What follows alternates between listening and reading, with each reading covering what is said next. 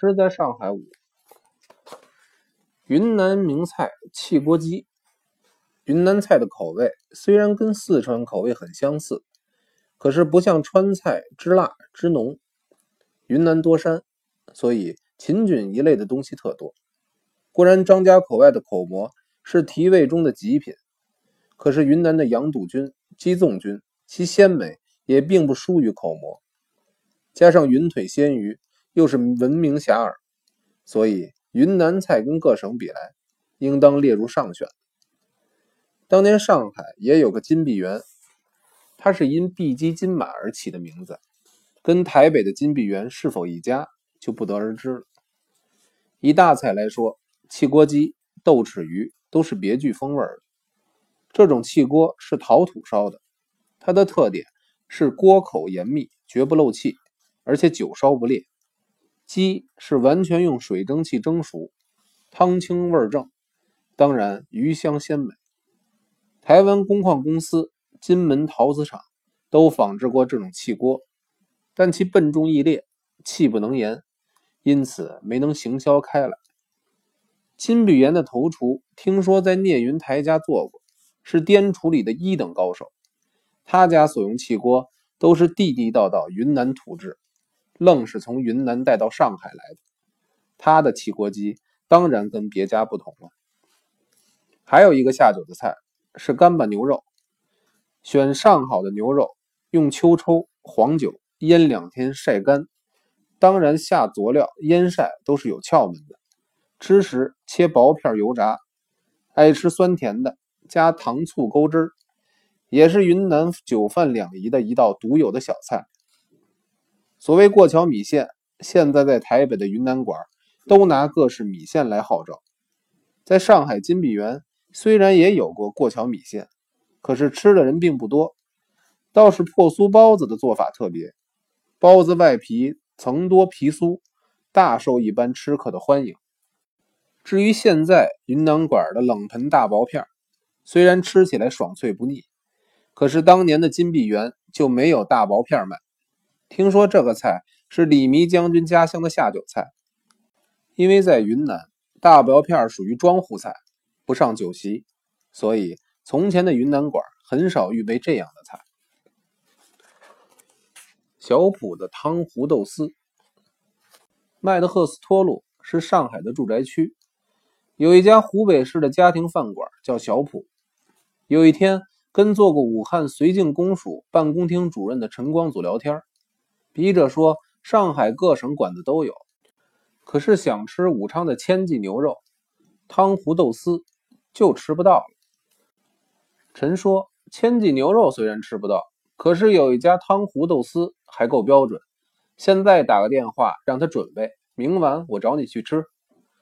这家饭馆没有门面，是一栋三楼三底石库门住宅，门口虽然挂着漆有“小铺”两个字的门灯，要不是熟人引领，谁也不会注意。女老板是光祖兄的学生，碰到他高兴，也会亲自下厨做两样湖北家常菜。我们那天吃的是珍珠丸子。粉蒸子鸡、鱼杂豆腐、汤湖豆丝。鱼杂豆腐本来是湖北的家常菜，可是鱼杂要选的精，而且得用爆火。汤湖豆丝的豆丝更是湖北省的特产。有人说，山东龙口的粉丝，江苏扬州的干丝，湖北武昌的豆丝，这三丝都具有地方性的特点，别处人家仿制也仿不来的。小普的汤湖豆丝当然风味绝佳，可惜只吃了两次，老板全家就到法国定居了，上海就很难再找到好吃的湖北菜了。上海二仙居，上海的山东馆最差劲，堂口的伙计十个人里也挑不出一两个真正说国语的，大半都是河北各县或者别的省份人撇京腔说官话。一张嘴先让人打寒颤，桌上老是铺块红色台布，说干不干，说湿不湿，外带着一股子枪油子味儿。北平老乡懒得去照顾，外省人自然去的更少了。别省馆子日新月异，花样翻新，只有北方馆墨守成规，一丝不变。所以在上海在饮食业全盛的时期，也不过就是大雅楼、万寿山、颐和园三四家撑撑场面而已。倒是石门路有个叫门馆，叫二仙居的，非常叫座。不但平津坐庄的老客，跟北方到上海来唱戏的梨园孩朋友，都爱去二仙居喝两盅。就是江南江北的朋友，有时候想换换口味，去的人也不少。二仙居的掌柜叫刘文莲，是从北平同和轩约去的。黄焖羊肉条、炸烹虾段、锅烧鸡，尤其是鸡丝拉皮儿、粉皮儿，也是自己动手做的。您带句话，让他削薄剁窄，端上来真是晶晶明润，浑然似玉，真正是纯粹北平味儿。比起台湾的拉皮儿，真是一个天上一个地下了。上海小吃，上海虽然南北中西林林总总饭馆林立，可是像台北圆环一类的小吃摊儿，也真有意想不到的美味。长兴酒店旁边小弄堂原汁牛肉汤，每天只卖五十三加仑汽油桶两桶，两桶卖完，明天请早。肉嫩汤鲜，绝不蓄水。真有一清早从沪西赶来买牛肉汤的。南阳桥菜市路有个小绍兴，专卖鸡粥、牛肉粥、田鸡粥。他家的粥跟广东粥类的做法不同。广东粥是把鱼片、腰肚、肝肠等粥料用姜葱佐料配好，用粥一滚起锅，那是广东所谓的露粥。小绍兴煮粥所用的米一定是新米，绝对不用老米。不但浓稠适度、爽滑可口，而且稻香扑鼻，增加食欲。所有粥料都是等粥煮熟，再把鱼肉配好调料味，熬至入味，然后起锅，也就是广东所谓的煲粥。每天早市可以说摩肩接踵，真是应接不暇。爱文艺路美琪大戏院转角有一个专门卖大肉包的摊子，既非小笼，又非汤包。比天津狗不理的包子还大一号，面发的白而且松，绝不粘牙，纯粹肉馅，散而不滞，卤汁浓厚，适口充肠。从凌晨做到早上十点，大约两千只肉包卖完收市。吃客都是一排就是一条长龙，静等新出笼的热包子。摊子旁边既没桌子也没凳子，除非买回去吃，否则只有立而待食。后来有些友邦人士也尝出滋味，加入人群，等包子的也日渐其多。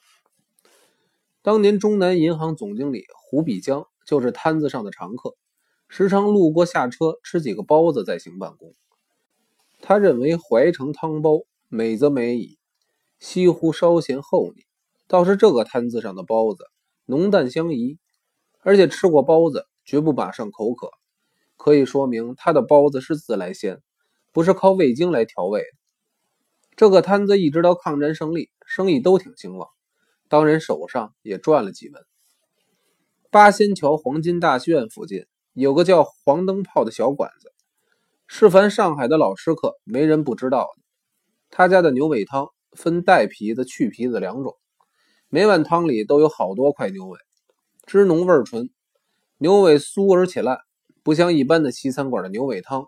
似有若无的吊人胃口，炸鸡腿、炸排骨，金黄酥脆，配着意大利胡酸面包吃，可说是其味凶绝。西摩路南阳新村弄口有一个广东阿师卖脆皮云吞的，他的云吞不但皮子脆，馅儿也脆，吃到嘴里爽脆适口，别有风味。可是我始终研究不出他是怎么做的。上海雕塑名家李金发。对于阿诗的脆皮云吞特别欣赏，每到神思不属、万不从心的时候，就到阿诗那里吃碗脆皮云吞，然后拿起刀凿，好像性灵大来，得心应手，有往嫌疑。江小坚开李金发的玩笑，说阿诗的云吞是李金发的灵感之源。李对小坚的说法也不否认。后来李的学生都成了阿诗的常客，全是找灵感去的。也算是艺坛的一段佳话。